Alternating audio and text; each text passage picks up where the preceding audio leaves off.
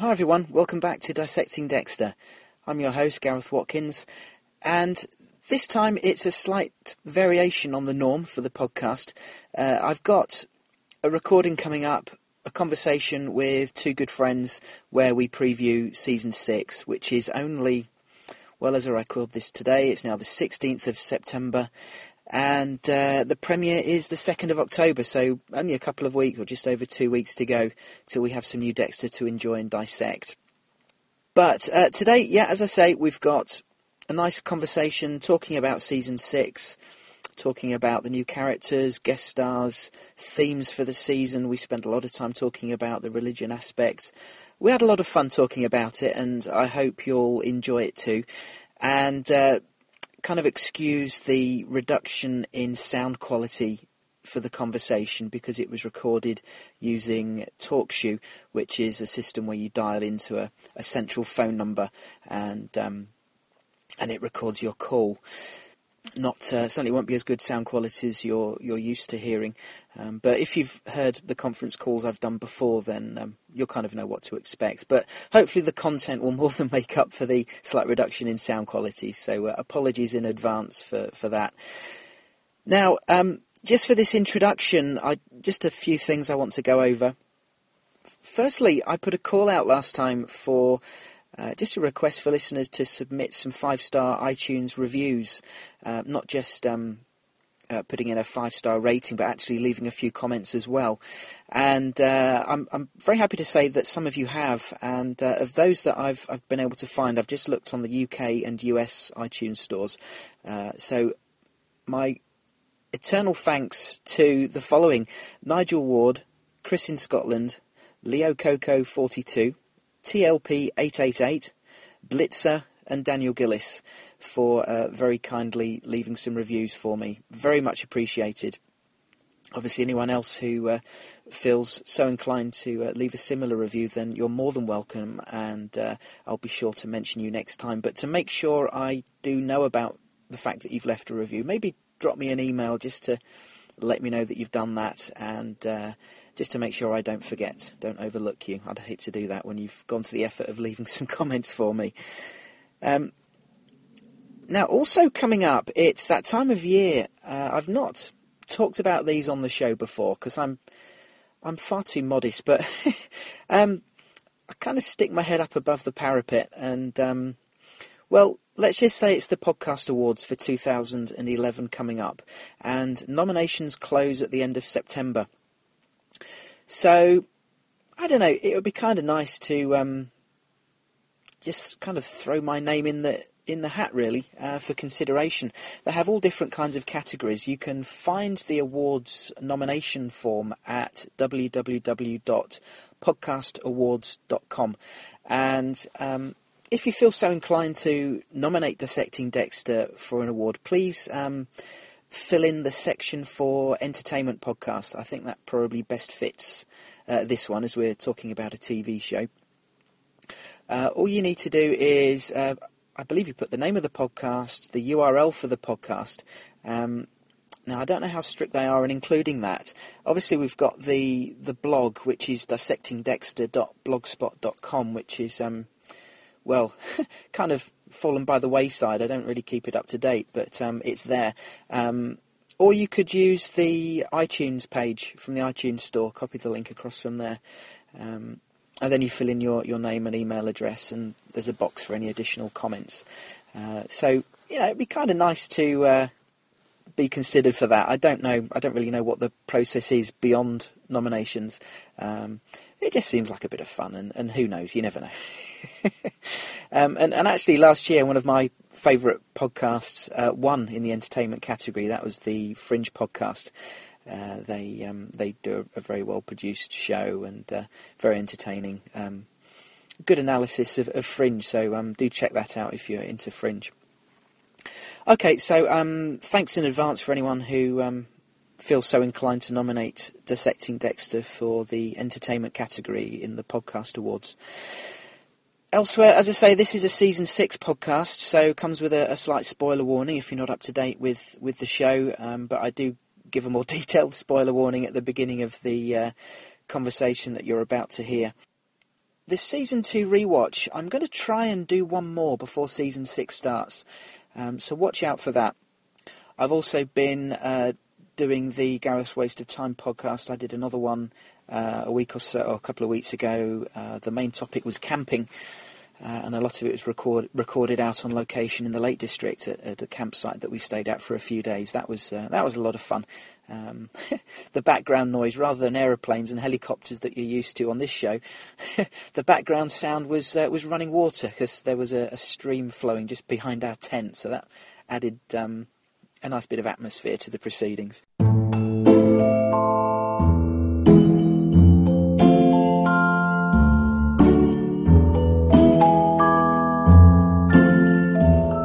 Listener feedback.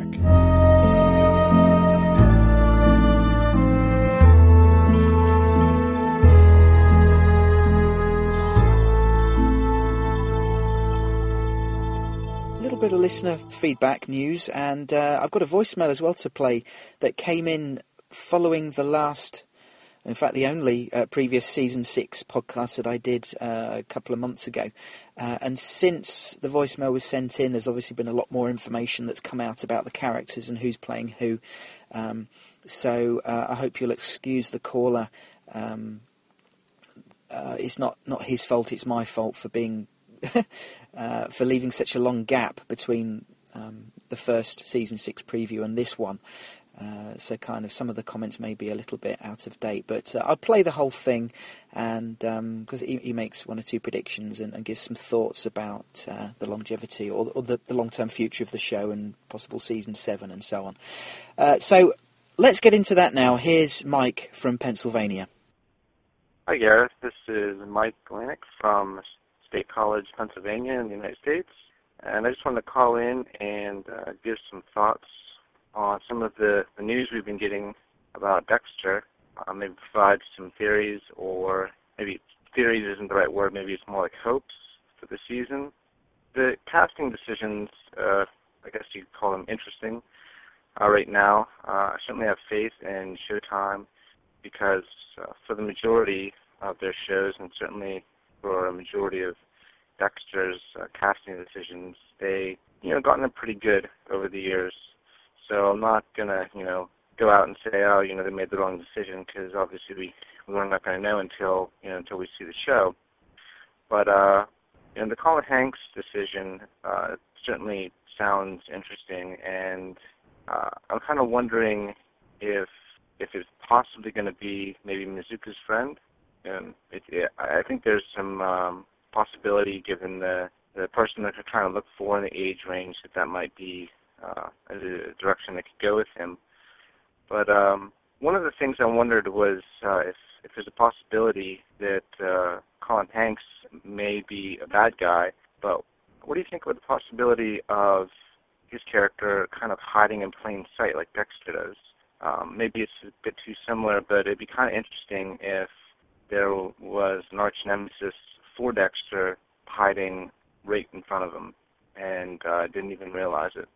It'd be also kind of neat if we went, as the season went along, maybe, we don't know that he's a bad guy, or maybe we have some suspicions, but we're not really sure, and Dexter doesn't find out until maybe the season finale, and then maybe this character becomes his arch-nemesis, maybe the big bad, for the next season, if there is one, and that'd be an interesting way of taking it. It'd also be nice to have a character come on the show and stay for more than, one season. I think we've talked about that before on the show. Another thing is, I heard that Season 1 and Season 6 are going to reflect each other, see similarities there, and I know from the teaser we heard Deb scream, and I got an idea in my head about Deb finding out about Dexter. What if, for instance, Deb gets abducted, like she did in Season 1 by the ice truck killer? Maybe she gets abducted, Dexter comes to her rescue, but instead of being unconscious and staying that way until Dexter is already killed or disposed of the bad guy, maybe she wakes up and sees Dexter in his element. Maybe, she sees the killer, and there's no doubt. That'd be an interesting way of getting it done. I can almost believe that maybe last season in the writers' room, you know, some people wanted them to reveal last season Dexter's nature to Deb, and other half maybe didn't. And the compromise was, you know, Deb sees them but doesn't see them in the room downstairs. I kind of see something like that having happened, and then maybe they decided to do it this season. You know, I know in terms of you talked about your reservations about the series going on for way too long, and I don't want it to do that either. I mean, you know, on one hand, like, you know, part of me that's selfish wants to, you know, see Dexter always, but the bigger part of me, the person who wants to see the legacy of Dexter continue to be great, is the person who doesn't want to see it outstay its welcome. I don't think it should go beyond 7 seasons. I don't know if next season will be the last. I doubt it. But if there is a 7th season, I think 7 seasons should be it. My personal theory is that no show, really, with the exception of maybe a sitcom, but no show should go beyond 5 or 6 seasons. I think when you hit 5, 6 seasons, you're kind of hitting the max, you know, in terms of the amount of seasons you have. And I think that they, you know, I think shows that come on should have a plan ready, you know, and I think networks should be more willing to set an end date to a lot of these shows, especially shows that are successful and have been good for them over the years, you know, kind of like they do with Lost. I mean, you know, say what you will about the end, but having that end date makes it a lot easier for them to really plan out the rest of the show. So those are my thoughts. I thought I'd call in and leave a message for once. I know you don't get a whole bunch, so, you know, I'll call in more often and kind of add to it. I don't want to leave it to only 1 or 2 people to do that for you. So continue the good work, and I'll keep on listening. See ya. Thanks very much, Mike. I know one person who'll be very pleased that he's no longer the only caller, and that's our good friend Travis, who I'm going to have to be careful this coming season because there's obviously a character called Travis in Season 6 who is played by Colin Hanks, who you talk about in your voicemail. I'm going to have to be careful not to confuse the two Travises, but it sounds like one of them is going to be a serial killer, so I'll have to be careful to make that distinction. But some good comments there, Mike. Thanks very much for taking the time to phone in. I very much appreciate it, and look forward to maybe some further contributions from you during the forthcoming season. But with regards to your comments, you talk about the casting news and that you have faith in Showtime and that they've got it right before with some of the guest stars that have been employed for the show. They certainly have, and, you know, we could spend some time here talking about previous guest stars who've done a great job. This season, we've got quite a lineup that we do actually go into in the conversation you're about to hear, and so I'll kind of leave the discussion on that for that recording that's coming up. You question... Well, you raise the issue of whether Deb will be abducted this year. They've kind of been there before, but who knows? I mean, under different circumstances, another Deb abduction might be quite interesting, but I suspect Dexter wouldn't be the only rescuer. I suspect Quinn's going to have a part to play in that, and who knows, maybe he and Dexter would have an opportunity to team up and kind of be two knights in shining armour coming to her rescue. You talked about my reservations about the series going on too long, and you make some good comments about that. As has been publicised now, it really looks like Season 7 is almost definite. They're certainly not treating Season 6 as the final season, so it looks like the show is going to go on at least another season. Well, at the risk of treading old ground, I kind of hope that Season 7 would be it. I've talked about my reservations about the show going on too long, outstaying its welcome. As much as we all love Dexter, we don't want it to stagnate and just fizzle out. They do kind of need to bring things to a conclusion. And Mike, you talk about kind of an optimum, maximum length for shows being 5 to 6 seasons, and I think that's fair. And you mentioned maybe the exception of comedies. Dexter is, of course, a cable show, so a season is shorter than network shows.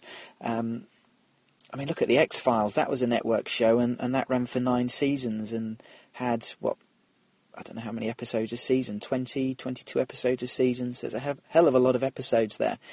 And that obviously had its highs and lows, especially in the latter seasons.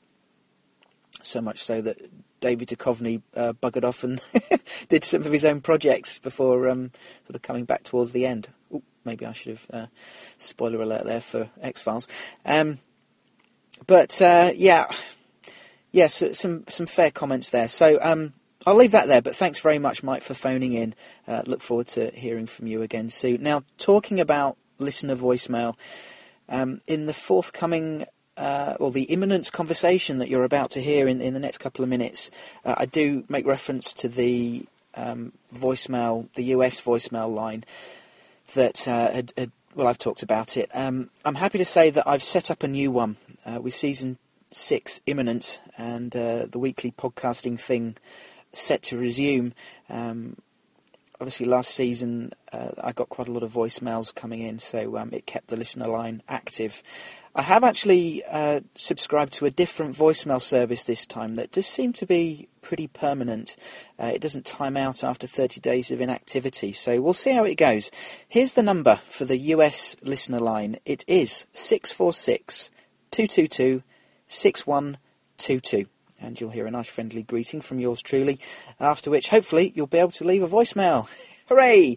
But if you don't want to dial into that, as I've said before, you can always send me an MP3 or WAV file or iPhone voice recording to dissectingdexter@gmail.com, and I'll be able to include that in the show. Or if it's a particularly large file, you can use one of these free large file sending services like sendspace.com. So it's all good. I look forward to hearing from you guys. Right, that's it. Let's get stuck into the meat and potatoes of this podcast. It is the final Season 6 preview before Season 6 kicks off in a couple of weeks' time. I'm joined by two guests, and I'll introduce them very shortly. So thanks for listening, and enjoy.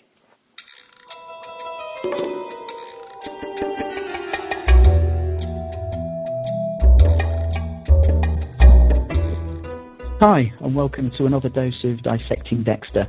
I'm your host, Gareth Watkins, coming to you as always from Yorkshire, England, but this time not in the mobile studio, but instead I'm in the comfort of my living room, sat on the sofa and ready to talk about the forthcoming Season 6 of Dexter. It's almost upon us, premiering on Showtime, I believe at 9 p.m. on the 2nd of October, Sunday the 2nd. So, tonight, we're having a little chat previewing Season 6 and maybe going over bits and pieces from previous seasons. We'll see where the conversation goes, but obviously as we're talking Season 6, I should preface this with a spoiler warning. If you're not fully up to date with Dexter, up to the end of Season 5, what we're about to talk about will almost certainly contain some spoilers for you. Having said that, we're not intending to spoil Season 6. I want to be surprised and enjoy this season, the new season, as much as anyone, but you can expect us to mention casting for the new season and some of the new characters, but other than that, we'll only be speculating about what's going to happen. We haven't got any inside knowledge, so use discretion if you want to know absolutely nothing, but of course, if you're not fully up to date with the actual show, then you'll probably want to bank this podcast and listen when you're all caught up. Okay, so now I've got that out of the way, let me introduce my guest tonight. First, he's a podcaster who I've mentioned before on the show. He used to host the very first podcast I ever subscribed to, the Lost Mythos Theorycast, and now he co-hosts the excellent Podtourage, while also making regular appearances on the Film List podcast, hosted by my previous guest, Heath Solo. He also is the director of the film Smokers. Coming to you from North Carolina, welcome, Axel Foley. Welcome to the show, sir. Well, thank you for having me, Gareth. That was a beautifully spoken and eloquent introduction. I do try. It's good to have you on the show. I must admit, perhaps I should have done this before having you on. I haven't really got a good gauge of how big a fan of Dexter you are. I just had this sudden thought, am I going to say to you, what do you think of Dexter then? And you say, that's all right. Kind of leave it at that.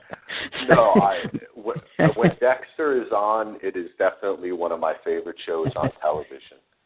I love the show. I think that it's I mean, really, it moves right up the old series DVR list when it comes on, because I just DVR everything that's not out of not wanting to see it live. And usually if I can, if the wife will allow, I try to watch it live when it's happening, because it just, I think this show, you know, as you said, I was a former Lost podcaster, as you were yourself, and you know, they always talked about like the characters, and yeah, Lost had great characters, but I think Dexter really has great characters. Like sometimes, you know, I don't, like you're talking about spoilers and stuff. Sometimes with a show like Dexter, I don't mind so much because the motivations of Dexter himself and the other characters are so important to me that it's really like it. I'm kind of more lenient on the show,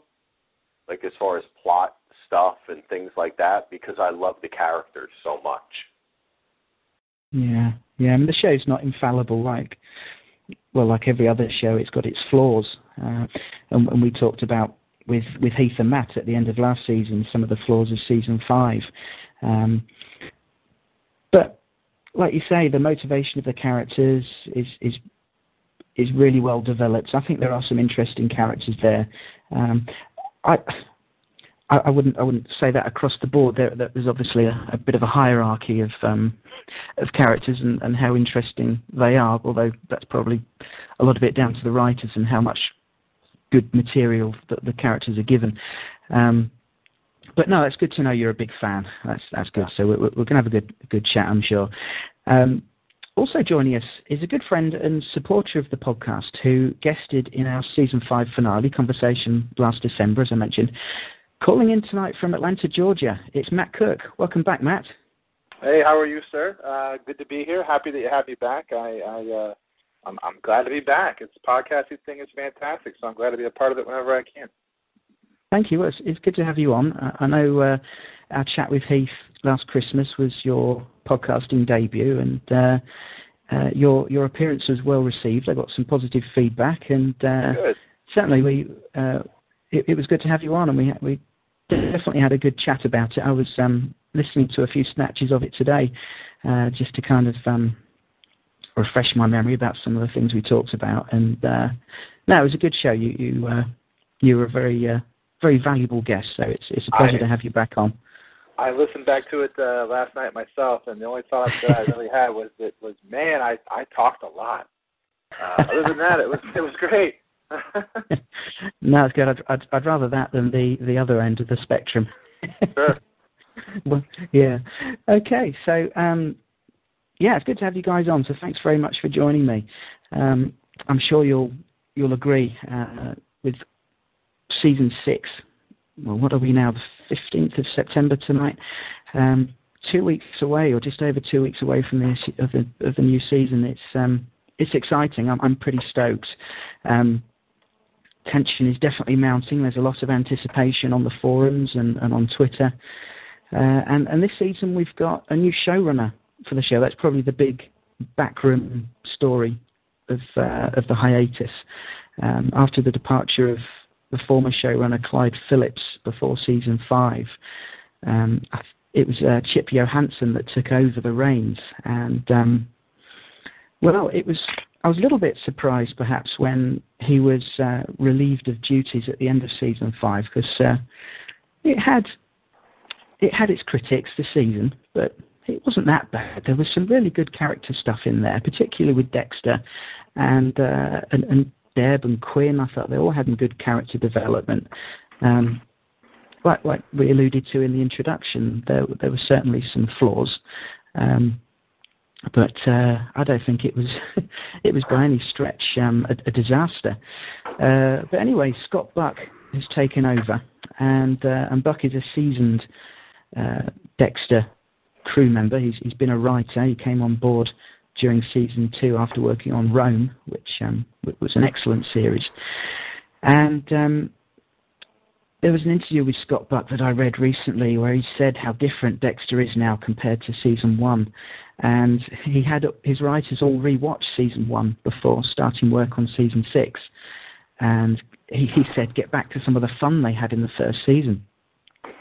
which to me fills me with great excitement, because I've just in the last couple of months finished rewatching season one, and my God, it was a great ride. What a great season. So when season 5 finished and season 6 was, we heard it was being worked on when the crew sort of started to return to duty, there were stories coming out that they were looking to return to the tone of that first season, which really got me excited. How did you feel about that, Axel? You mean just in general a return to that kind of tone? Yeah, maybe going back to his roots. Well, I'm really excited about this season, and from the preview and I mean the kind of the trailer and the changing of the guard there, this whole idea of him finding like returning to the dark passenger as a gift, not as this dark thing that's overwhelming him, but like learning about it and trying to accept it and use it to take down the bad guys, I think is a great idea, because they thoroughly examined, you know, he has a kid and a wife, you know, the wife dies, now he's the father. Like, they've run the gamut. So if they just did like another season where, you know, like somebody tries to take the kid, you know what I'm saying? Like, I think that could easily become very formulaic. But the idea of returning to his examination of the dark passenger is a great idea. I'm really excited about it. I think the trailer looked awesome. Yeah, it really did. Yeah, I mean, the end of season 5, you kind of felt a bit despondent for him, because he'd had, well, I call it happiness, for want of a better word. He had it in his hands. He had a relationship with someone that he could be himself with, and that's what he's longed for, is to make that connection. And he had made some connections, but not the connection that he was looking for, where he could be completely open and not hide from that person. And he had that for a short time, and it was, I felt a little bit bleak at the end of the season, and really sorry for him. It's like he'd given up, and he talked about having hoped for something better, and I think his closing line was wishes for children, and they kind of broke that fourth wall with him looking into the camera as he blew the candles out. It was a good finish, but like I say, left me feeling a bit despondent. But it's been pretty well publicised that season 6 picks up a year after season 5 ended, so hopefully we'll be well past all grieving business, and he'll be sort of back in the swing of things, and the good old Dexter we know and love. Although, of course, he can't possibly return to the same Dexter from season 1, because he's learned so much, and learned a lot about humanity, and learned a lot about himself. And like you say, if he treats his dark passenger a bit differently, and treats it as a gift rather than a curse, maybe he can control it rather than it controlling him. That might be an interesting concept to explore. Matt, what are your hopes for season 6, bearing in mind how they've talked about him maybe returning to his roots a little bit? Sure. You know, in season 1, you were dealing with a character that you just got to know, that wasn't obviously tied down by the marriage bonds and the kid bonds and all that kind of stuff that came along with that. And as they tried to humanize the character more, obviously a lot more, I guess, quote-unquote baggage came with that, which makes it harder to have a singular focus on him doing what, frankly, we all kind of love best, which in a weird way is we all love the killing. I mean, let's be honest. We love him hunting the bad guys and killing them. That's the hook that I think I speak for a lot of people when I say that it drew us in. I'd love to see him return to form, to return to that form in season 6. I hope they can. I think that they can take a lot of the things from last year as sort of an emotional clearing out of things, and you can kind of take away some of the distractions in order to get that. Obviously, you couldn't do that in season 5 because he had his son, and he was recently widowed, and he had Rita's children to deal with and all that kind of stuff. So you can't sort of shift the focus back to the singularity that was season 1 because, frankly, in season 1, Rita and his relationship, quote-unquote, was kind of a third-tier issue. I mean, it was there, but it certainly wasn't the focus of the series. And in 2 and in 3 and in 4, it kind of became that. One of the things that I agree with you totally. At the end of the last episode of last season, I was kind of melancholy for him. You realize that he had what he wanted in his hands and he lost it. The problem that I had with that, and it took me some time to look back on it, was that they had painted him for so long as this emotionless, detached, emotionally creature that they had sort of made him out to be forever.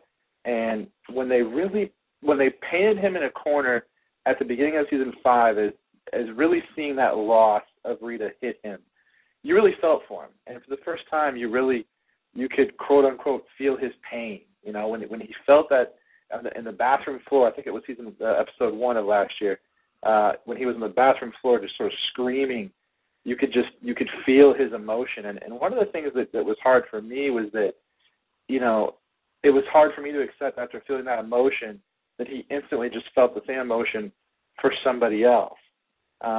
So it seemed a little more convoluted at the end of the season when he was upset about that after having been upset about Rita. Revisionist history, as it were, I might have liked to have seen him be a little more detached after Rita died to sort of keep that veneer of I'm not really affected by it. And then when the Lumen thing comes along shortly after, it gives him a reason to really feel all that at the same time. That's just a nitpicking point. But I think that if they can sort of take away the love interest portion of the show and really kind of get back to what he does as far as the vigilante type of thing and really what we all root for, it could be a really big deal. The trailer was phenomenal. I thought the trailer was as exciting as you can make 2 minutes of previews. So I'm very much looking forward to it. Yeah, definitely. Yeah, the trailer had me very excited, as it did the season 5 one. I mean, the season 4 was left with such a Jesus Christ kind of moment, jaw dropping. What's going to happen next? And the trailer for season 5 showed it was going to pick up exactly where it left off. Season 4 left off, and that was awesome. And now we know it's a year on. It's clear from the trailer and some of the sound bites that people have moved on. And clearly there's this religious element that seems to be the theme for the season. That's been almost shouted from the rooftops in all the publicity for season 6. So clearly that's going to be a big overarching theme. But yeah, it really does seem that romance is most definitely off the menu for Dexter. Obviously, he tried that last season. And I guess he's destined to be this tragic character, isn't he? Like I say, he had happiness for a while, happiness in a fashion. And he was originally portrayed, as you say, Matt, as this emotionless monster. But steadily through the seasons, and even in season 1, there were glimpses of the fact that he does feel emotion. It is there. He does care for people, but he just wasn't acknowledging it to himself, wasn't admitting it to himself. But we could see, and specifically in season 1, it was Deb, the main one that he cared for. And obviously at the beginning of season 5, he realised that he did love Rita. And indeed through the season he told Asta that he loved her, which is a massive thing for him. Michael C. Hall in an interview said in an interview about this coming season, said that some, although romance is off the menu, some window of humanity has been opened, despite what Dexter would prefer. So I guess he's saying there is maybe Dexter's in the position where maybe being involved with people leaves him vulnerable, and leaves those people that he connects with vulnerable. He hasn't got a great track record, and maybe Lumen was lucky to escape the season alive. So as I say, this season, religion definitely seems to be the main theme, and it's interesting. Is Dexter going to be reevaluating his life? He's surely seen too much and done too much to believe in a God himself. But again, Michael C. Hall said in an interview that Dexter wants more for his son than just to shield him from his dark passenger. He wants something positive for him, and maybe faith could fit the bill. But I guess first he has to understand what faith is, and maybe that will be the challenge. And one or two of the characters that have been publicised for this coming season, one of the guest stars, maybe someone that might help him along that way. And I'm referring to the character of Brother Sam, who's played by Mos Def. And Brother Sam is a reformed criminal who runs an auto body shop, and one of his employees comes under investigation. But Dexter is unconvinced that Sam found God and changed his violent ways. So maybe, reading that, it kind of reminded me of Trinity and how Dexter found a little bit of inspiration from that character, maybe to help him, to study him, and maybe help him on his own road. So what are your... Sorry, Matt, go on. No, please. The one thing I would say, just to touch on what you said, is I think that was the one piece of the Trinity season that was missing was, I guess, the God piece. There's a whole thing there of Dexter trying to find his purpose, why he is the way he is, and there's a God, question that is totally open for exploration, and especially with Trinity being when he was doing it, he was a deacon or whatever it was at the time. There is a wealth of possibilities there, and I think that was, for my money, that was the only piece of that season I thought that could have that could have opened a door to some interesting conversation or some interesting stories. Is how does he reconcile himself against God or whatever it is that he perceives God to be? I thought that could be a fascinating portion of the season, and just like I said, just to touch up what you said, I think that's the one piece of the puzzle from season 4. If I could have, gone back and asked that question and had it sort of play itself out, how does Trinity reconcile what he does against his belief in God, and how does Dexter understand that, or to go from there? Yeah, it's certainly a rich vein that they can tap into, and it wasn't something that they tackled in season 4 at all, was it? Obviously, Arthur Mitchell had this position, but was he a deacon in the church? Was he a deacon? Deacon or a preacher or something? If he was a deacon, that's quite funny, because Michael C. Hall's Sorry, go on. He was building the houses as part of his church program, and Dexter saw him in the church, and that right there is just an opening that is rich with possibilities, and really just never, for whatever reason, it never panned out. And those things kind of happen. But I remember thinking when I saw that, this begets the question, how, and you know what, he asked the question in that preview, if memory serves, the question that in the preview for this season, the guy was on the table, said something to the effect of, how do you do what you do for God, or I forget how it was exactly phrased, and Dexter sort of mentioned that. I remember thinking to myself, that's the first thing I would ask if I was Dexter when he gets Trinity on the table is, how do you do what you do and look at your God the way you do, or something to that effect. And I thought that was just, it's a small thing in that particular point, but it was rich for opportunity, and it didn't really happen. So I'm curious to see this year how that pans out. Yeah, I guess how they reconcile that with their faith, or whether Arthur Mitchell simply used the church as part of his cover, and full stop. Was that it? And any of his preaching or charity work was purely just to maintain his cover. But yeah, that could have been explored a great deal in season 4, and that would have been fascinating. But I guess they didn't because of time. I mean, it was a pretty busy season, and there was so much great stuff with that character anyway. I guess they'd have needed another 12 episodes to fully flesh that aspect of the story out, that aspect of the character. But I'm really interested for season 6 and what they do with this religion theme. This is the Dissecting Dexter podcast.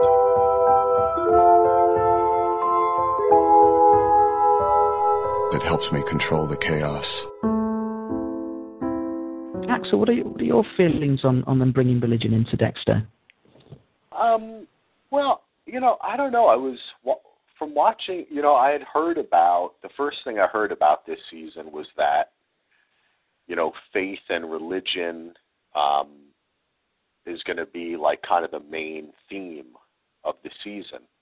And then I guess I may have read an interview, and no spoilers or anything, but they kind of asked, does that mean that Dexter is going to become like a born-again Christian or something, And they were saying it's not kind of... They gave a very curt answer, no, that's not, it's different than that kind of. And from what I understand and from looking at the trailer, it seems like it may not be so much of him finding a god or something like that, but more so fitting what he does into the archetype, the dichotomy of good and evil. And how perhaps maybe even many religions have espoused a kind of eye for an eye or the righteousness of vengeance against those who do evil. So in a way, Dexter may fashion himself some sort of archangel who is good, but... acts in a kind of bad or evil way in order to defeat evil. He fights fire with fire. And to me, I find that to be really interesting. That's more of a interesting way of looking at it rather than with Trinity. And I agree with you in effect, it just seemed his cover. You know what I mean? They didn't really delve into it. The whole church thing and the whole pastor or deacon thing. And I think, even in that season and historically, the character of Dexter has kind of been his mentions of God are more so when he's killing someone or sarcastically. What kind of God would let this happen and, that kind of thing. So I think it could be pretty interesting if he starts to view himself as as more of a righteous person, and instead of feeling that he has this baggage with him, this monkey on his back, instead he has, I was saying, a gift to, he fits in the world somehow. He's not an outsider. He actually fits in the world, and his role is to defeat evil, by hunting down and killing serial killers, because that's what Dexter does. Yeah, it's interesting. I mean, the thought of Dexter becoming a born-again Christian is pretty seems pretty ludicrous. But is he going to take some inspiration from that? And going back to what Matt was talking about earlier on, about Dexter harnessing the Dark Passenger and embracing it as a gift, because he has this primal urge to kill that he has to satisfy, But if he can do that, as he has been, taking out the trash, taking out serial killers, then he can kind of channel his urges in a sort of semi-positive way. I mean, the moral argument that killing, any kind of killing, is wrong, that moral argument aside. But maybe he'll find some fresh, I don't know if justification is the right word, for what he's doing. Maybe I'm crazy. Perhaps I'm a little crazy, but it seems like from the preview, and again, I may be reading a little bit more into this than I probably should, but it seems like the religion overtones in season 6 kind of play out like the I don't want to say voodoo. Voodoo is the wrong word, but like the Santa Muerta things from last year, more of a dark religion practice. It doesn't strike me as being, oh my gosh, I found the higher power and I'm going to give my life to Christian worship. And it seems like it's a little more darker in tone to me. So I don't think that he's going to find himself faced with the issues of, oh my gosh, what I'm doing is maybe not right in the eyes of the Lord, or whatever it was he would say to himself, or I'm an angel of death, or that kind of stuff. It seems like he's, like the tone is, and again, I'm strictly going off the 2-minute preview on Showtime, that it seems like it's the darker toned, religional, sort of things. So I don't know how much of that will be something that he will see in himself personally. I mean, the killings from last year, the beheadings, had a sort of religious overtone to them too, but it didn't certainly have anything to do with him. So I can see it being more like that, where it keeps him out of the hot button issue of having to get to the God question, but can still be a portion of the show. Does that make sense? Yeah. I mean, I wonder if he starts looking into some of the stories from the Bible. I mean, there's some pretty dark stuff in the Bible. There's some pretty dark stuff in the Bible. Some of the things that, Wrath of God type stuff, plagues and floods and what have you. Maybe Dexter will be able to identify with some of that. I don't know. I think this is definitely going to be a very dark season. Numerous stars from the show have described this as being the darkest season yet. Edward James Olmos for one, and Bria Grant in an interview said that Olmos on the set seems quite disturbed by some of the stuff that happens, so I don't know if you like the more disturbing stuff, that certainly bodes well. And I don't mind the show plumbing darker depths. It gives us plenty to talk about, and it could be pretty thought-provoking with the religious overarching theme. I've got a quote here actually from David Nevins, the Showtime president, who said that there's going to be some things that happen over this season that can change some of the DNA of the show, which sounded quite promising on the face of it. I mean, they don't want a show to stagnate, but as one of our listeners, Matthew Battle, said on Twitter to me, he said that this has been said of shows before. And when Rita died, they said that the formula of the show had changed, yet they only replaced her with the Irish nanny. Now, they did replace Rita with the nanny insofar as she helped provide a certain level of domestic obstacles to getting Dexter's way, but they did introduce a love interest with someone Dexter could be himself with, which was a very fresh concept in the show. So I'm kind of interested to consider what could happen this season that would make Nevin say that the DNA of the show could be changing. Is there going to be a game changer this season? Is Dexter going to become a born-again Christian? I don't know. I mean, what do you guys think of that quote? Axel? Did it fill you with optimism or dread or skepticism? No, I like it because I think that, I've always thought that it would be cool if they kind of did like a, It seems to me maybe I'm reaching, but it's just because I want it to be that way. But it's like kind of like Dexter as superhero instead of Dexter as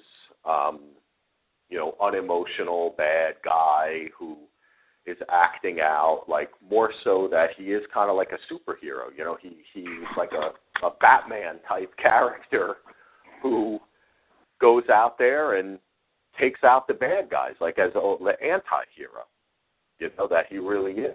And I think if that's what they're talking about, that it's going to kind of switch like that, then I'm all for it, because then I can see the show continuing. You know, the only thing, and I did want to say, you brought up a great point about the nanny, because remember last season the nanny was like leaving those like religious statues. What was it like? Wasn't it like little religious statues around? Oh, yeah. Little things in his crib and stuff. Yeah. So maybe that is the intro, that and this Mos Def character, who, by the way, I think Mos Def changed his name. I don't know if anybody else heard this. He's not called Mos Def anymore. He's called, like, Ali something. I don't know. He changed. I don't know. Okay. It was like a Sean. It was like a Puff Daddy thing. Yeah. But, Now he's partially deaf. I don't really know. Yeah, exactly. He's not mostly deaf. Little deaf. But I think it's cool, man. You know, I don't know what you guys think, but I always, that's one of the things that I liked about the show, that he's kind of like this Batman type character. You know, like a vigilante. Yeah. You know, for my money, it's always been about. At the end of the day, it's been about two people. It's been about Deb and it's been about Dexter. And I think you can take any variable you want out of that, because I think whatever season you decide is going to be your last. Let's say it's season 7 is it, okay? And you know that season 7 is going to be all about Deb and Dexter. Then you can get, you have to figure out how you're going to get there. And I think that... you can change any variable you want. Maybe Dexter isn't a cop anymore. Maybe Deb isn't a cop anymore. Maybe Deb joins up with him, because you saw flashes of that last year when she said something to the effect of, and I think somebody posted the quote the other night about where Deb says to him, I don't think some people should be allowed to live. That's not my choice, or I'm a cop, or something to that effect. You can go a bunch of different ways, because at the end of the day, all that matters to the viewer who has sat with us for 6 or 7 years is Deb and Dexter. I mean, really, you can take LaGuerta out. You can take Batista out. You can take I'm blanking on his name, that had the really bad haircut last year, her partner. Quinn.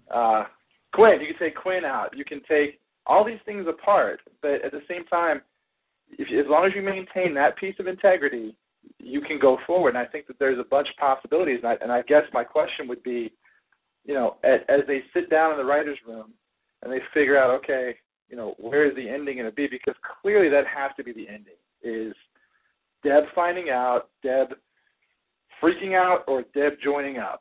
I mean, really, it has to be one of those three things. And then, well, what do you get from there? So I think it could be a bunch of different things. Maybe Deb finds out and she quits the force. Or maybe, Batista finds out and tells Dexter, quit and I won't report you.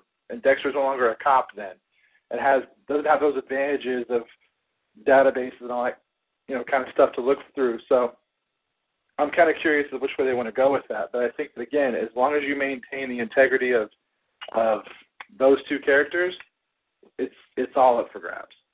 Yeah, but definitely the core of the show. I mean, obviously Dexter's front and centre, but Deb isn't too far behind. She's the soft heart of the show, and it would be a lot poorer without her. But she's like I said earlier, she had a great character arc last season, and the season ended with her suddenly in this very grey area, because prior to that, throughout she'd had the utmost integrity, and she had a great nose for being a detective, and she was almost on a fast track And if I heard right in the trailer, it sounds like she's got a promotion, because I'm sure she was referred to as Lieutenant Morgan. So that's interesting. I mean, that's a discussion point there, is how that's come about, because last I checked, it was Lieutenant LaGuerta, wasn't it? So I don't know what's gone on in that year. You're supposed to preserve the crime scene, asshole.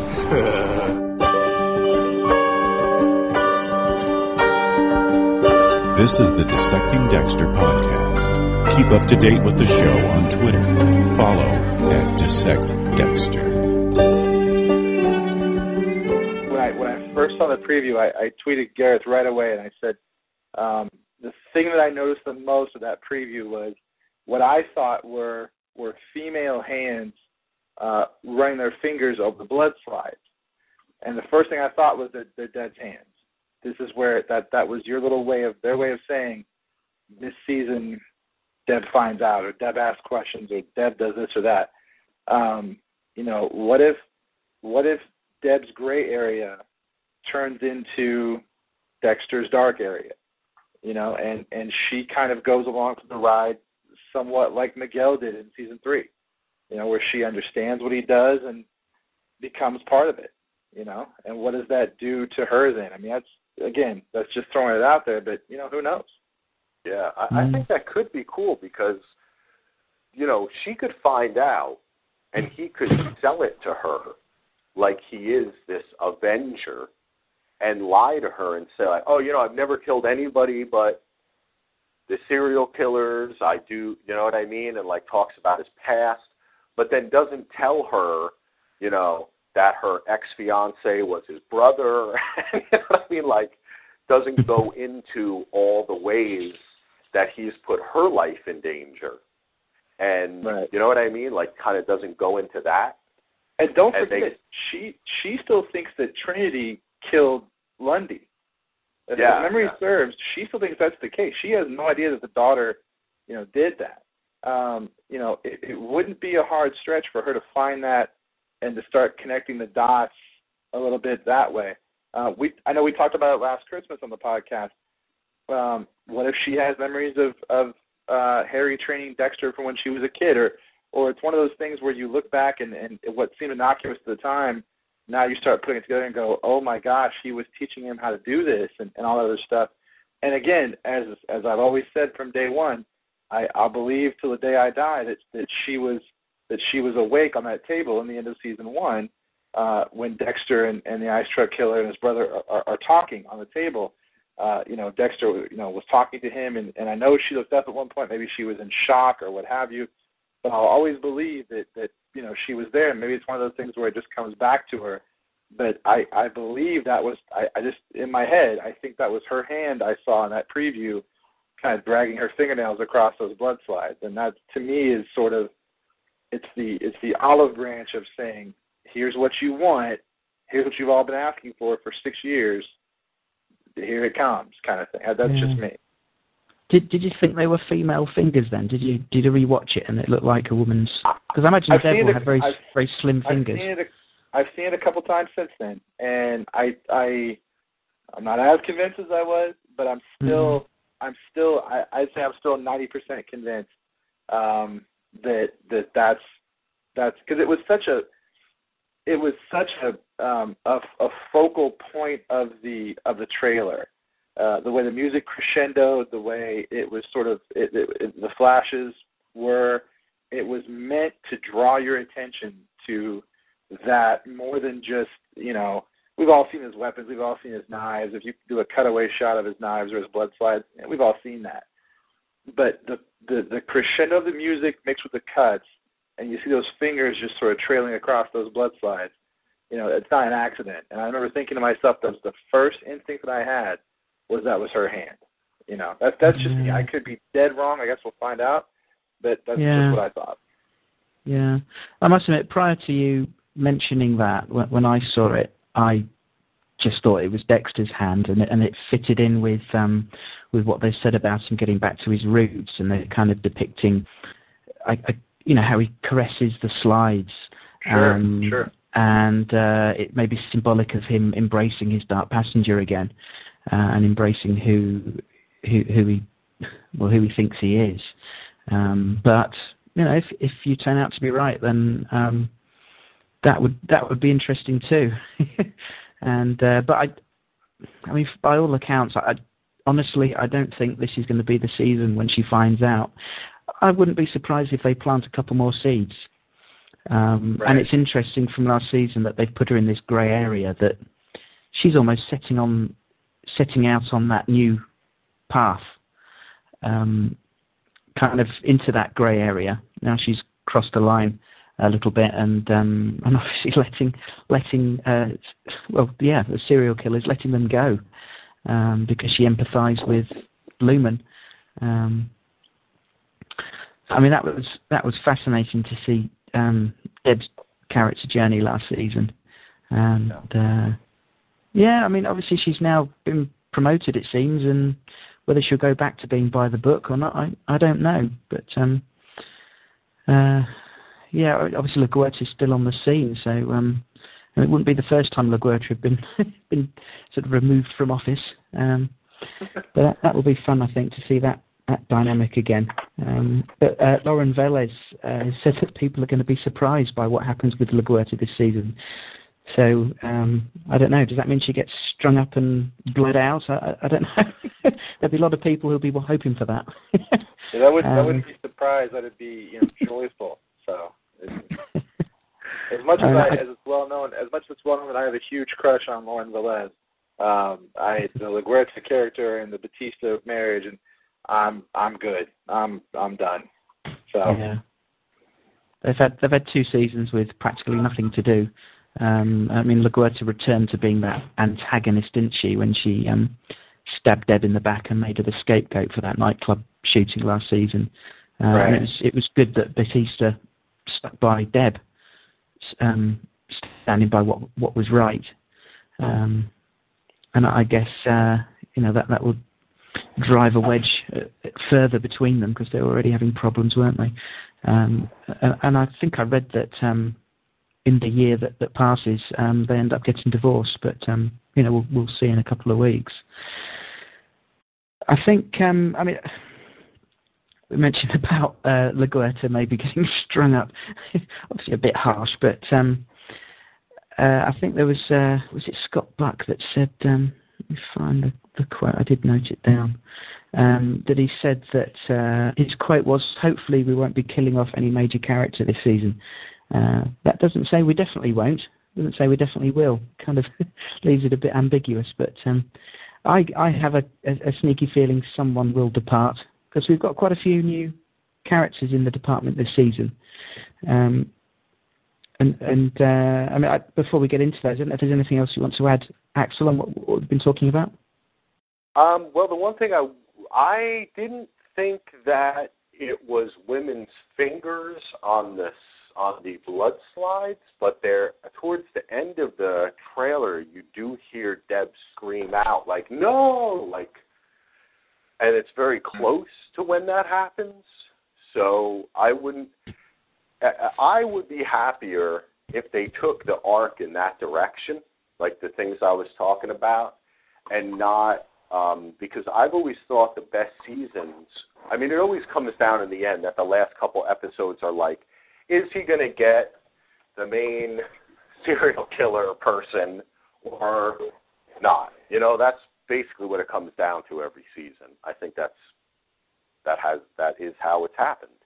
But I like when they've done things like what happened with his wife, like, you know, things like that are secondary. And if they push more the Deb finding out thing the whole season, I think that would be really cool, because I don't know how many more seasons is this show going to be on? This is the 6th season, right? So yeah.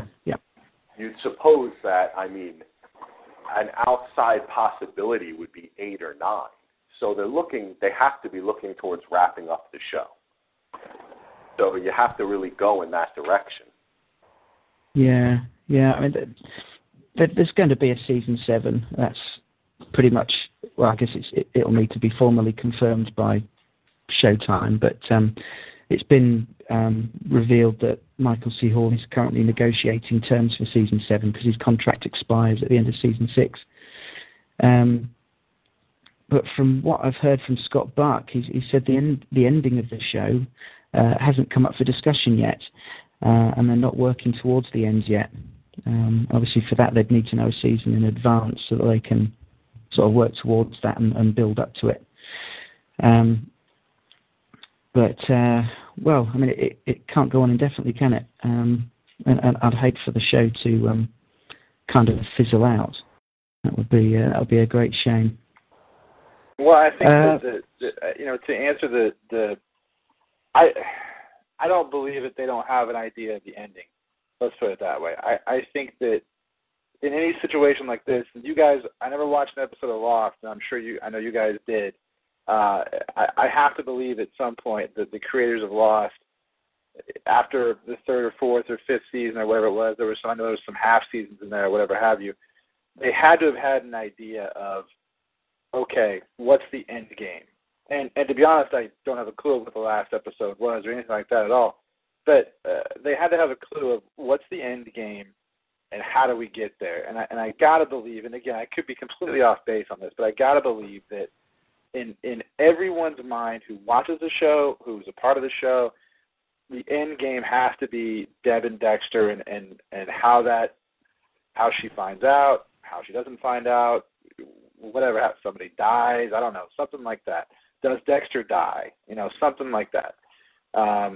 So I think that crux is to me is the end game. And let's say if you think it's going to be season 7 or 8 or what have you, then at some point you have to start getting ready for that. You know, and I think that if I was a betting man, I would bet on season 7 being the last season. That's just me. And then okay, so if that's the case, you have next year to live out all of that, all the end of that reality. How do you have a great season this season, but yet start getting your ducks in a row for that end game to start telling that story? So again, if I'm a betting man, I think that's probably what we're going to see to some extent. But again, I'm just spitballing, so we'll see. Yeah, and I guess they're not going to reveal all their cards, are they? If they tell us that season 7 is definitely going to be the end, I mean they may end up doing that, but at this point, maybe it would be a bit premature. But it might, it might be something they don't want to give away yet. Actually, you mentioned on the trailer, Deb screaming no. When I was rewatching season 1, was it in the last episode of season 1? That soundbite was in season 1 when Deb was on the boat with Brian, the ice truck killer, and she's in the same soundbite. She's in pieces. So I think when that teaser came out, I'm not sure if it was before any new footage had been filmed, because they used that soundbite on the very first teaser, and there was a bit of discussion about whether that was a soundbite from the new season, and that must mean Deb finds out. I imagine her reaction would be it could be quite similar. That exact soundbite was in season 1 when she was on the boat with Brian. That kind of confirmed that one. I don't think I don't have any confidence in Deb finding out this season. And as they're all talking about season 7, I guess it's just a formality for renewal, and that they're going to carry this. They're going to, dare I say it, drag it out into to another year. Okay, so let's. Because I see time is a ticking. Let's start going through some of the guest stars who are going to be in the show this season, just so we sort of cover that off. We've already mentioned Edward James Olmos being a guest star this season. He's playing Professor Geller, who's a professor of religious studies, and it seems is our main bad guy this season, although he does seem to be, from the trailer, seems to be in some kind of partnership with Colin Hanks' character, Travis Marshall. We obviously don't know what their full agenda is, we can only speculate. Could be controversial with the religious aspects, but then psychos have been portrayed before who profess to be doing God's work, not necessarily in Dexter, but in other shows, so it's not unusual. Actually, just thinking about that, it would be interesting to get feedback during the season, perhaps, from religious viewers, religious Dexter fans, and what they make of it this season, or indeed how they reconcile being religious and yet enjoying all the gruesome goings-on and mass slaughtering in Dexter. You're listening to Dissecting Dexter. Is that serious shit? I was very excited to hear that Olmos was cast in the show. I'm a big fan of his, going back to when he was in Blade Runner, but particularly his recent work in Battlestar Galactica. Are you guys both fans of his, Axel? Yeah, I love him. I think he's a great actor, and he brings a presence to the show that I think is going to be amazing, man. Anything he does, he's great, and he's always been great. Yeah, he's got a presence. Agreed. He has a there's a, you know, I don't want to say it's like John Lithgow, because I don't know if I would go maybe that far, but John Lithgow just in a scene saying nothing, which there was a couple of those before he really even talked, held more of a presence than most actors could do in a monologue. So Edward James Olmos is very much the same way. He holds a presence. You believe what he's doing. You don't really see the craft of acting, which is kind of a tribute to what he's doing. Is that it's very genuine. So I think he's a great addition to that. Yeah, definitely. Whether or not he'll be the one to do the killing, I don't know. Whether that will be the Colin Hanks character, who does seem to be his I want to say Padawan in a Jedi kind of way. His student. Lackey. Yeah, lackey. His apprentice, as it were. Yeah, his apprentice, that's the word. And in the trailer you can see his character seems to have great admiration for Geller. So whether it's Travis that does the killing, and Geller's kind of there to preach to the would-be victim, I guess time will tell, but it's interesting that we've got the duo this year. So I guess to get to Geller, Dexter's going to have to go through Travis. And then in that sort of storyline of Travis, there's Molly Parker, who's been cast as his sister, Lisa Marshall, who's a school teacher. And it's reported that her character is very protective of her brother. Kind of parallels a little bit with Deb and Dexter.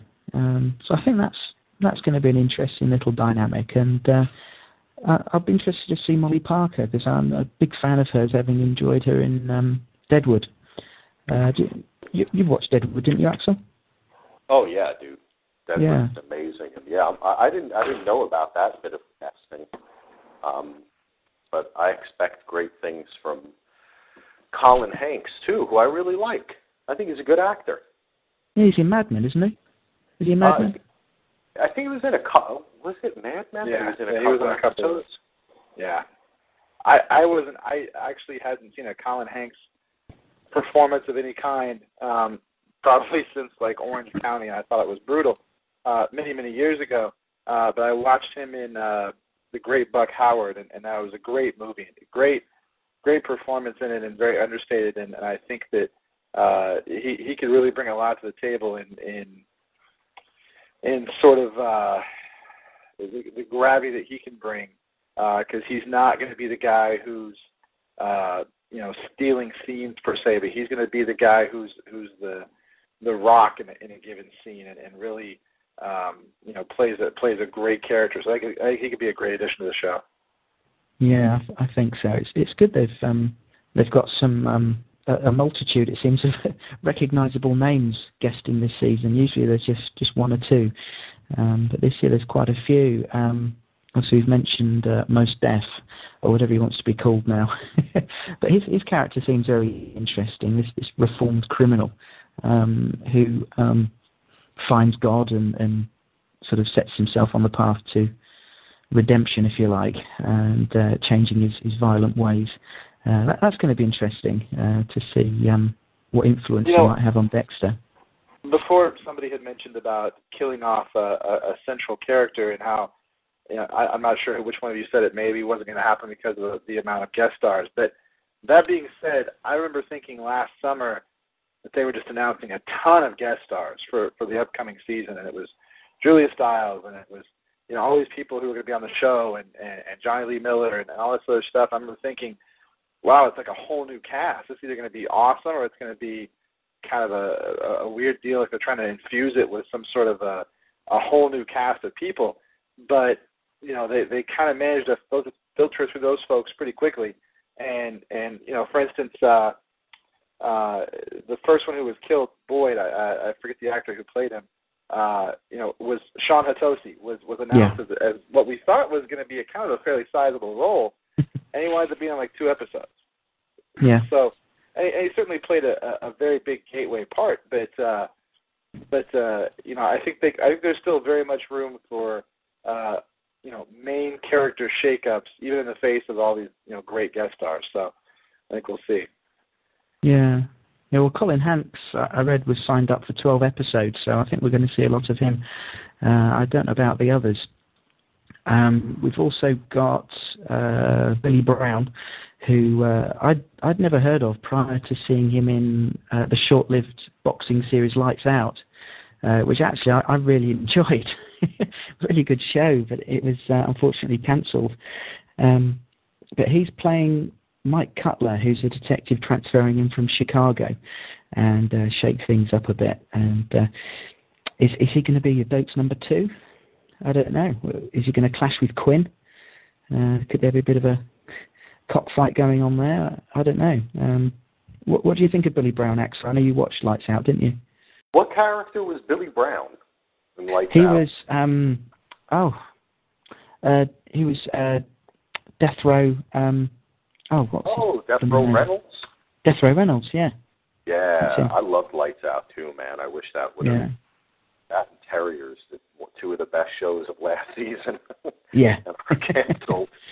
Yeah. But at least they got full seasons. But, yeah, I think that would be good. Yeah, I don't know if I really knew much about them before Lights Out, but that's good that they're getting solid people. I kind of like the Sean Hatosi thing last season because I really like him. I love Southland that he's on. I thought it was kind of cool the way he died so soon. I like that. Yeah, I mean, there were plenty of characters, plenty of things going on that it kind of didn't matter so much. And his death served the plot, served the central storyline. So, it did mean something and move things along. But his character was part of one of my favourite scenes of last season where he and Dexter shoot each other with a tranquilizer and both end up in the ambulance looking across at each other. That was great. That was a great scene. I remember thinking to myself, it was so great because, of all the moments, and of course, that's what you think is going to happen is that, oh my gosh, he got Dexter. He's going to point and scream, this is the end. Not this is the end, but there was a bunch of moments there, and they're both in the ambulance and don't say a word.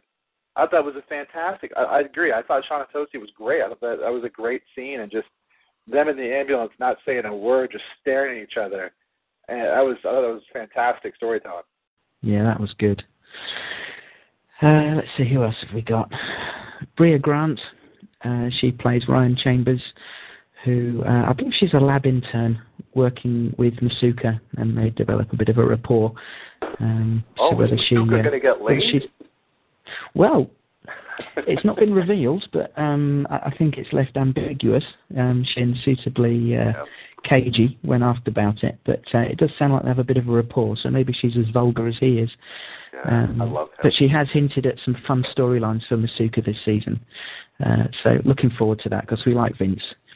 One of the highlights of last season was when he was having the discussion about tattoos with Deb, and he's showing them his tattoos, and it's not referred to, but we see he's wearing sort of leopard print underpants. I thought that was out. Yeah. Little Easter egg there.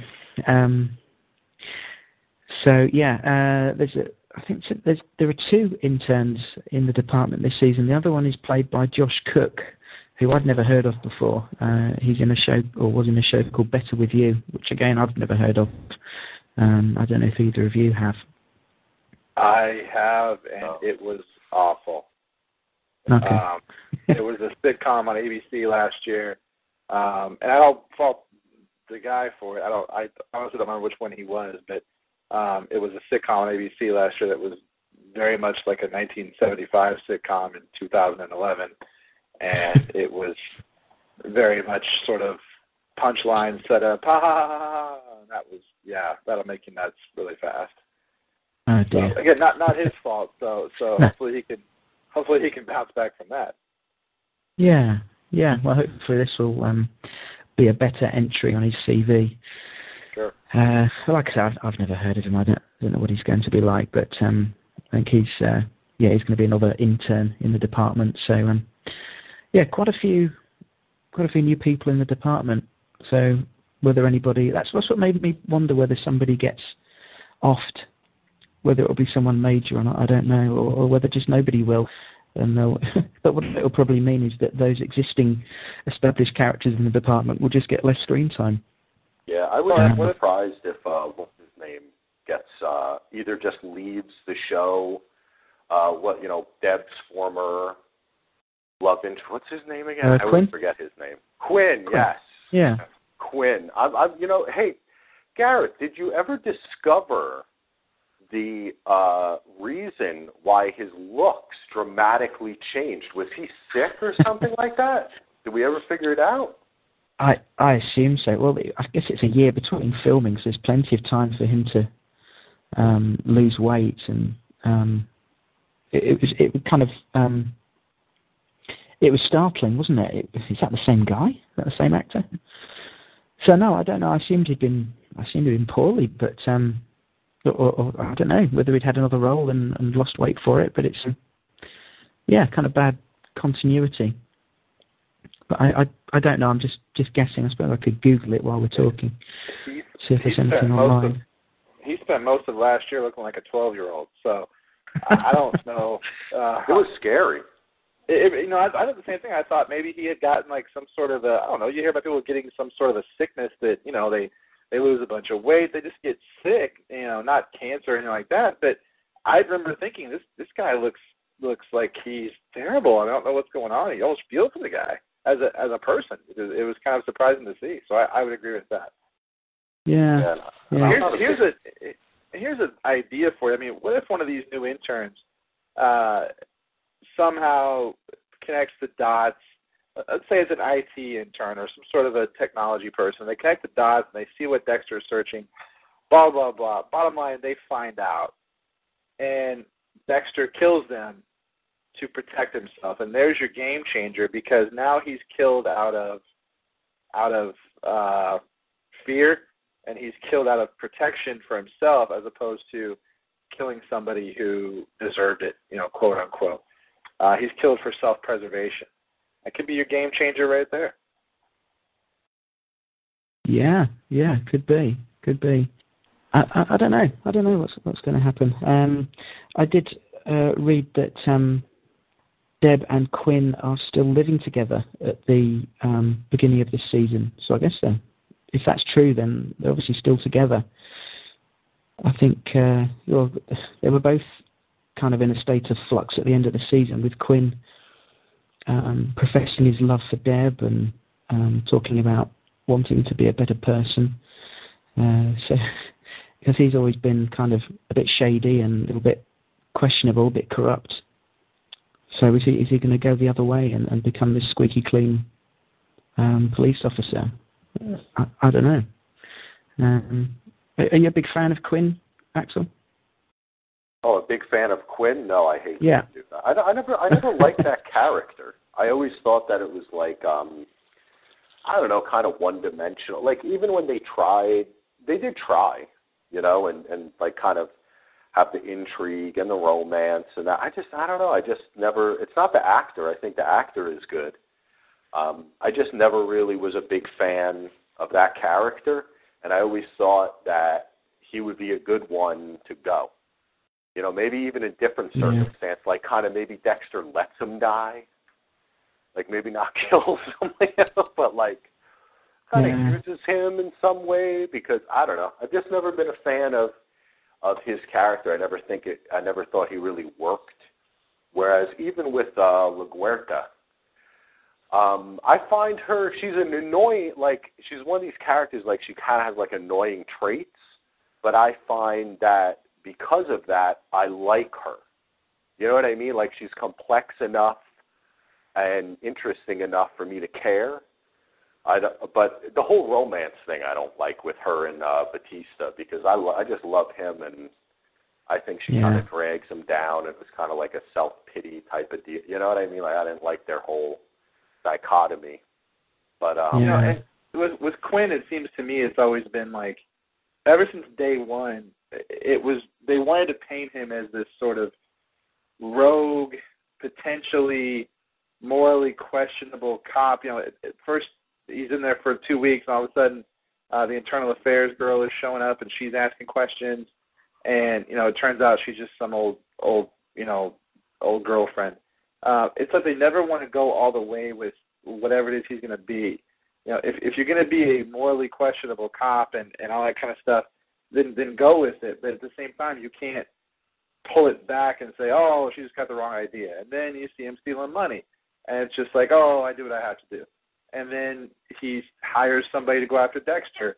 And then at the end, he pulls back and, no, I like his sister, don't do it. You know, it's like, you know, go one way or the other. If I could see some continuity from him, I'd be much more than happier than I am. But it's like every season or every few episodes, you know, he's you know, giving information to Trini's daughter, and then he's telling her she shouldn't do stuff. And it's like, you know, either go with the bad boy cop with the past, or or stop. You know, that's just me personally, but, you know. You're listening to Dissecting Dexter. Email your feedback to dissectingdexter@gmail.com. Blood. Sometimes it sets my teeth on edge. A question that I had sent in for us to talk about is actually from our good friend Donald from Podtourage, formerly of Donald is Lost. He was asking who we think will find out about Dexter this year. And I don't know if he was asking that a little bit tongue-in-cheek, because it seems that every season somebody finds out about Dexter and ends up dying by the end, with the exception of Lumen last year. Do we think that there will be a character this season that will find out for definite about Dexter? Matt, do you think anyone will? I think somebody has to, doesn't they? I don't think it's kind of the theme every year. I mean, the first year it was the ice truck killer, and then it was the girl. The second year, the sponsor girl, and even to some extent Oaks. You know, every year it's somebody. I don't know if I have an odds-on bet on who it would be, but I would think this year, again, speaking to that sort of game changer thing, I would think this year it's probably somebody who is not new, whereas Miguel was new and Trinity was new and Lumen last year was new. I think that this year it's going to be, and even the girl in season 2 was new to that season. This year it's going to be somebody who's known or who has been there the whole time. That's my only guesstimate is at some point somebody around him has to find out. It's just got to be a dynamic they explore at some point. That's just you know. Interesting you say that. Interesting you say that as being someone established, because I did read a theory today, and it links in with another bit of casting, and that's Amy Garcia, who is Dexter's new nanny for Harrison, and she plays Batista's sister. And the theory was that her being in Dexter's domestic dwelling, if you like, that she may see, hear, get sort of spidey sense for something fishy going on, and she mentions it to Batista, and maybe Batista's the one this season that finds out about him. That would be I mean, that would obviously support your speculation there, Matt, that it'll be someone established. And I think of all the established characters, Batista may be the very best one, because you don't have the what would Dead think entanglement. You don't have the Masuka, because he's kind of a comedy character. You don't have that sort of unbelievability. Batista's always sort of there. He's a constant, but he's not somebody that you're going to have to really ask yourself a million questions on how he deals with that, because you'll kind of just take it at face value. But every year it's somebody new to the series who discovers the secret. So I think at some point you got to break that mold that don't have anybody know it or have somebody who's been there the whole time. Yeah, it would be interesting, because obviously Batista is someone very likable, even though he's not had much to do for the last couple of years. He's a popular character. He's well liked, and he's just a good guy, isn't he? So it would be interesting if they make him the one that finds out about Dexter, and then we're kind of torn in two, because as much as we like this guy, we don't want Dexter to get rumbled. We don't want him to get stopped, if you like. So I think that would be good. That would be a good storyline to delve into. Are you on board with that, Axel? Yeah, I think that would be really cool, because in the same way with Deb, for me, it's like, somebody's going to find out about him, and then and they always kind of lead up to it a little bit, and the question is then what are they going to do? So with Deb, you have that kind of same thing for me. My idea would be the same thing with Batista, where he could kind of lie to him. You know what I mean? Like, he could tell him, he could say, yes, I'm killing serial killers. I'm killing the bad guys. I've never killed anyone. I've never involved myself to the extent, I'm a good cop like you. I don't involve myself to the extent that I'm putting anyone else in danger, but I take out the bad guy when the law won't do it. Because in the past, Batista has had his struggles with, the kind of rule of law against the letter of the spirit of the law against the letter of the law. So I think that could be I think that'd be interesting. And plus, I love him. The more they can have of him in the show, for me, the better. Yeah. I think he's such a lovable character. The actor is so great. I don't know if he's ever been nominated for like a supporting Emmy, but I think that he deserves one, because I just think that he brings to that character completeness that, is rare on television. I could watch a spinoff, like Batista in charge. Yeah. It'd be great. Well, I mean, in the early seasons, we got a bit of his backstory. We got a bit of his domestic story. We had the storyline with his divorce in season one, and when the ice truck killer attacked him and he ended up in hospital and his wife was there, and he got his hopes up that that meant she still cared for him, and there might be a chance for them to get back together.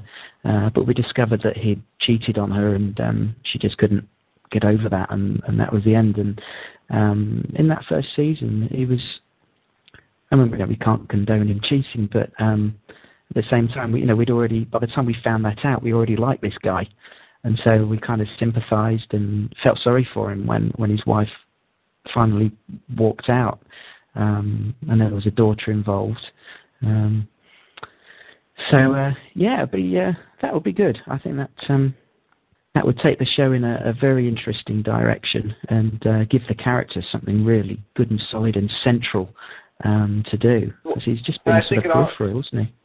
It could also satisfy the not need for a person to know, but it could satisfy that little portion of the story that would say, hey, this guy's going to find out, all that kind of stuff. But at the same time, with Batista, it doesn't have to be a game changer. And that's the thing.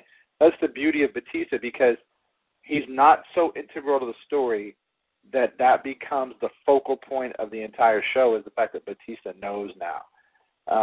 But it can be something that's there and it's a nod to the fans. It's all that kind of stuff without being the next thing. You know, one of my favorite things of any season ever, whether people kind of dogged season three, but I liked the game that that Dexter and Miguel played toward the end, where it was a game of gotcha.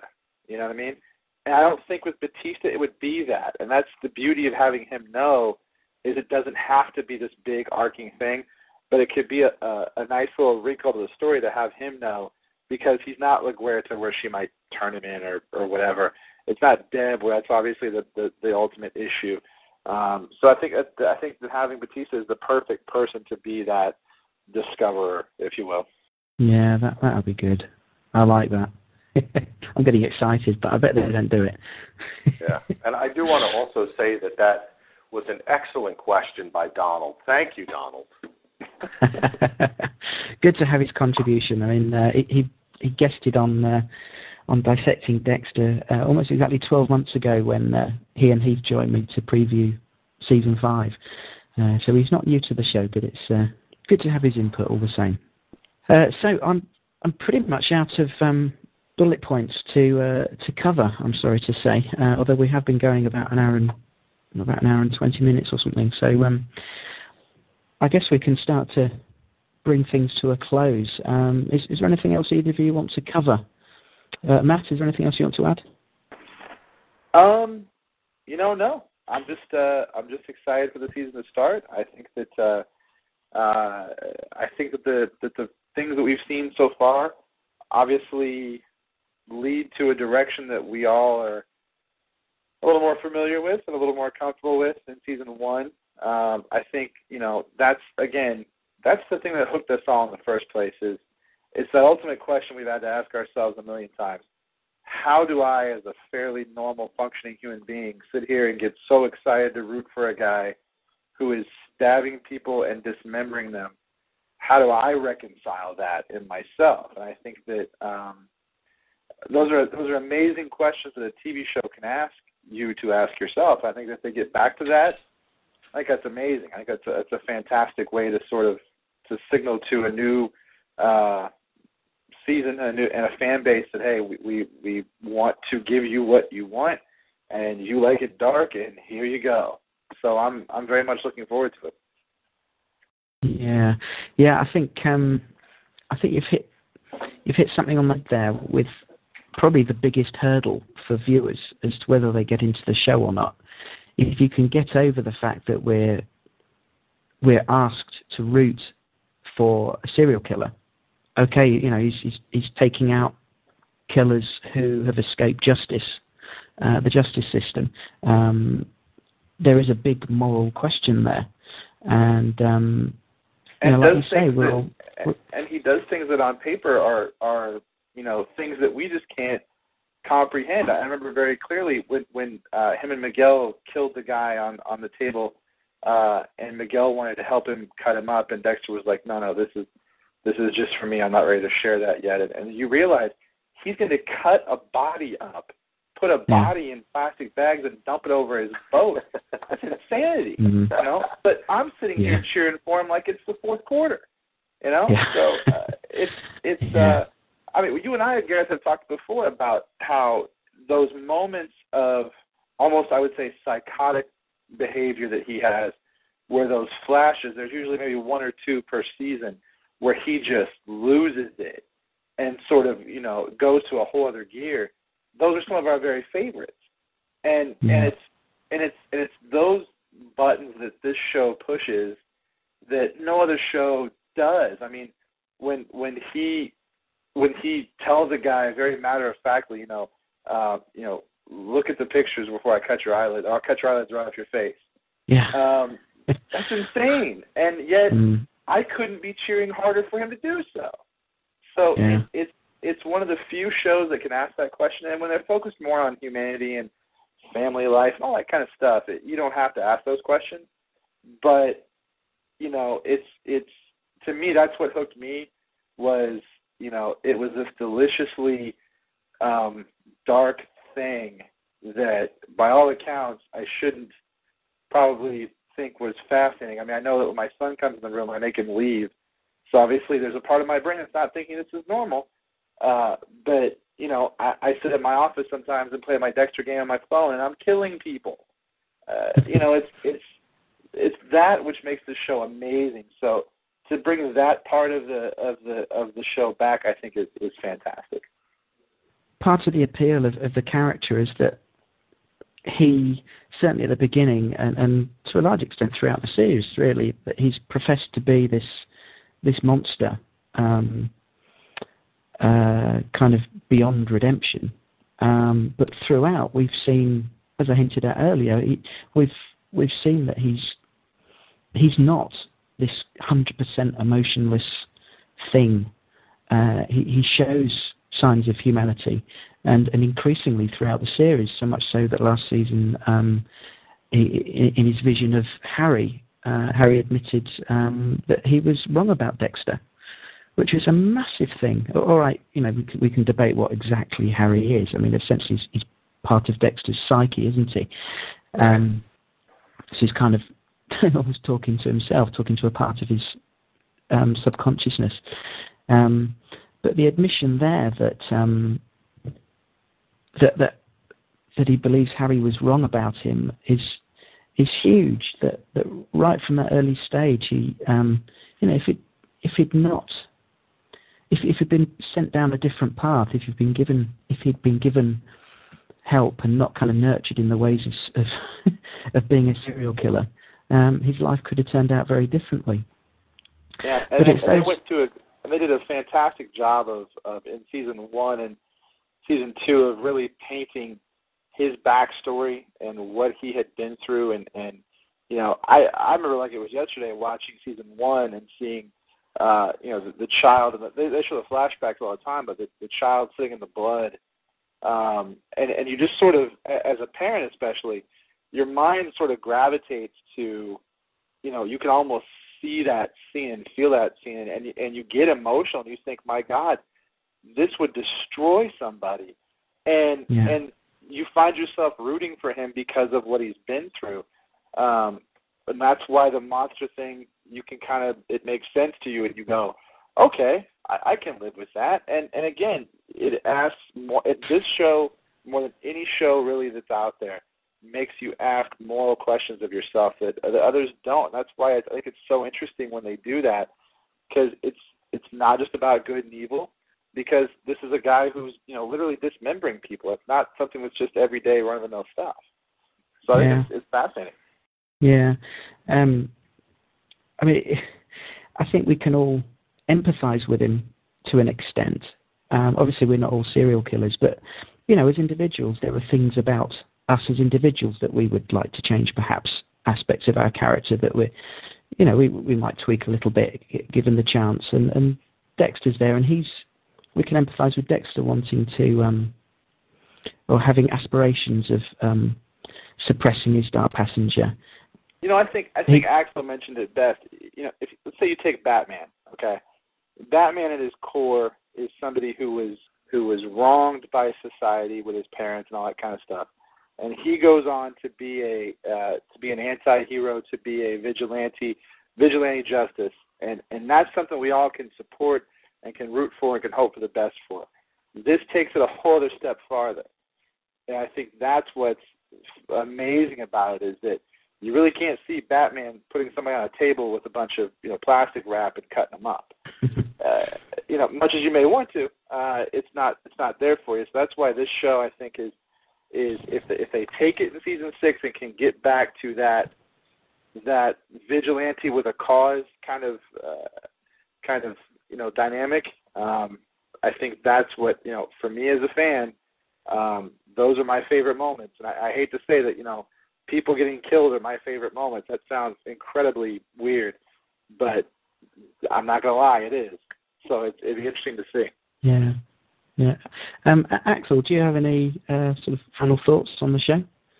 Well, I like everything that you guys were saying about it, and I look forward to it. I love this show because Michael C. Hall is such a great actor, and the more we delve into the character of Dexter, the more I like it. So I don't think you can really do wrong with Dexter. You know, a lot of people, and to me, I'm not the type of guy who's like into like horror and like serial killer. Like I'm not generally, that's not like a thing that I, you know, like some people are like, yeah, John Wayne Gacy did this. And you know, like they really know about, I love the character, and I think the pacing, the show, the setting in Miami is always beautiful. I always look forward to the show. I'm trying to get my wife into it.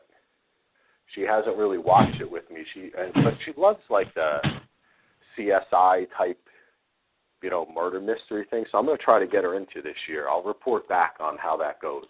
But in general, yeah. I'm looking forward to it. Excellent. Yeah, I watch it with my wife. It's one of the few shows we watch together, and it helps that she has a crush on Dexter.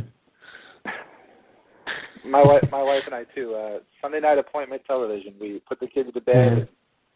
It's just Sunday night with me and my wife watching Dexter, and I'm like you, Axel. I don't like horror movies. I remember my wife seeing the commercial for Quarantine with Jennifer Carpenter, and saying, oh, it's the girl from Dexter, and I remember seeing it was a horror movie, and I thought, I'll never watch that, not in a million years. So I'm the sort of the same way. That stuff doesn't usually occur to me to be something that's interesting to me, but it's a different dynamic, isn't it? Yeah, and like I say, my wife does have a crush on Dexter, and it's funny because she won't watch 6 Feet Under with me. I don't know if, did you watch it, Matt? Did you watch 6 Feet Under? I did not. I must admit, I've seen bits and pieces over the years, and kind of one of those things where I wished I would have, but I just didn't at the time. Yeah, well, I've watched up to the end of season 1 so far, and I'm loving it. But Michael C. Hall's character in it is gay, and he gets up to all sorts of shenanigans, and my wife said, I can't watch this. Because she said, should I still need to fancy Dexter? And I think it would just tarnish that a little bit. Yeah, it's interesting, though, because I love 6 Feet Under. That's one of my all-time favorite shows. I love that show. Yeah. Yeah, but he was, for a good portion of that show, you know, he was hiding. He was in the closet. And sometimes it's like he's coming from the same place with Dexter, where he has to hide who he is. Yeah. Really? Now, I have a question. Was he a major character on that show, or was he sort of a second? I never actually knew, so I was always kind of curious. He was the joint lead, wasn't he? The show's set in a funeral home, and the patriarch of the family is killed in the pilot, and leaves the business to his two sons. And Michael C. Hall plays David, who is the son who was already working there. And then you got Peter Krause, who's the other brother, who comes back and sort of helps run the business. But it's a really great show, and there's loads of Michael C. Hall to enjoy, including season 1. There was a particularly funny moment when he, because it can be a bit surreal at times and kind of leap off into, they sort of imagine strange things before their eyes, and there was one scene where Michael C. Hall's character sort of fantasizes about this. He's in this song and dance number, which is quite funny to see him doing a routine and singing a song. And I think I mentioned on Dissecting Dexter last time about that, and or was it? No, it might have been Gareth Waste of Time actually. And saying it harked back to his origins in showbiz, and that he started out as a stage actor and performed in various musicals. So he does have a bit of a track record in song and dance. Well, I thought that was quite funny. Was it you who tweeted, Gareth, about him wanting to do? There was questions about season 7 because he was wanting to go to New York and do a play next year. Forgive me if I got the details wrong. Yeah, he's in talks to do a Broadway version of Big Fish, the Tim Burton film. I don't know any more than that. Whether that could fit around shooting, I don't know when the play would be actually running. They don't start filming, do they, until sort of late May, early June. So whether it would be a spring run, I don't know. But hopefully it won't interfere. Okay, guys. I guess we've kind of exhausted our thoughts on where we're at with Dexter and what we think about season 6. I think we're all definitely agreed that it's going to be a very fascinating season. Whatever happens, whether Batista will be involved in a central storyline, as we hope, we shall see. But only a couple of weeks to go until we start to find out. But I'm, like I said again, I'm stoked, and I'm very grateful to the two of you for joining me tonight and sharing your thoughts and sparing a bit of time to dissect some Dexter. Axel, before we go, do you want to give a bit of a plug for your podcast? Yes, of course. Why, thank you. Yes, I love a podcast called Podtourage. You can follow us at Podtourage, where we talk about all types of stuff, TV, movies, life.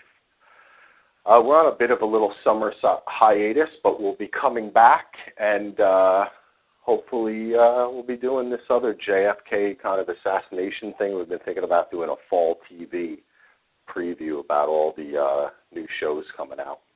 Excellent. Look forward to that.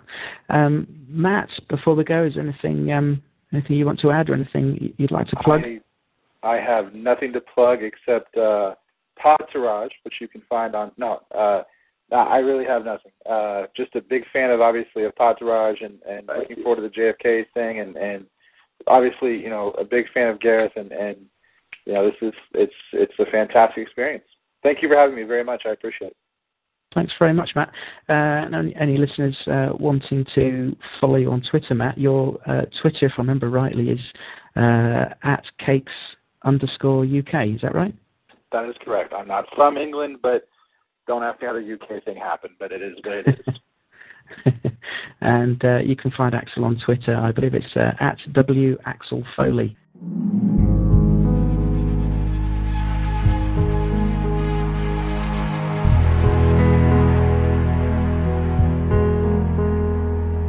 Okay, so if you want to drop me an email at Dissecting Dexter, you can. The address is dissectingdexter@gmail.com, or you can follow the show on Twitter. It's @DissectDexter, or there's my personal Twitter, which is @Gareth_UK. You can also leave me a voicemail. The UK listener line is 0844 579 6949, and you enter mailbox ID 08320 when the friendly voice prompts you. There will be another US listener line. I've talked about that in the past, about why that's come and gone. It's on hiatus, but it will return in time for season 6, when I should, of course, be doing one of these each week to keep up with the show as it airs. So I'll advise about that in due course. But for now, I'll say thanks again to Matt and Axel. Very much appreciate you giving up a bit of your evening to join me tonight. And thanks to all the listeners for tuning in and listening. Your support is very much appreciated. And join us again soon, and we'll dissect some more Dexter. Take care. Cheers.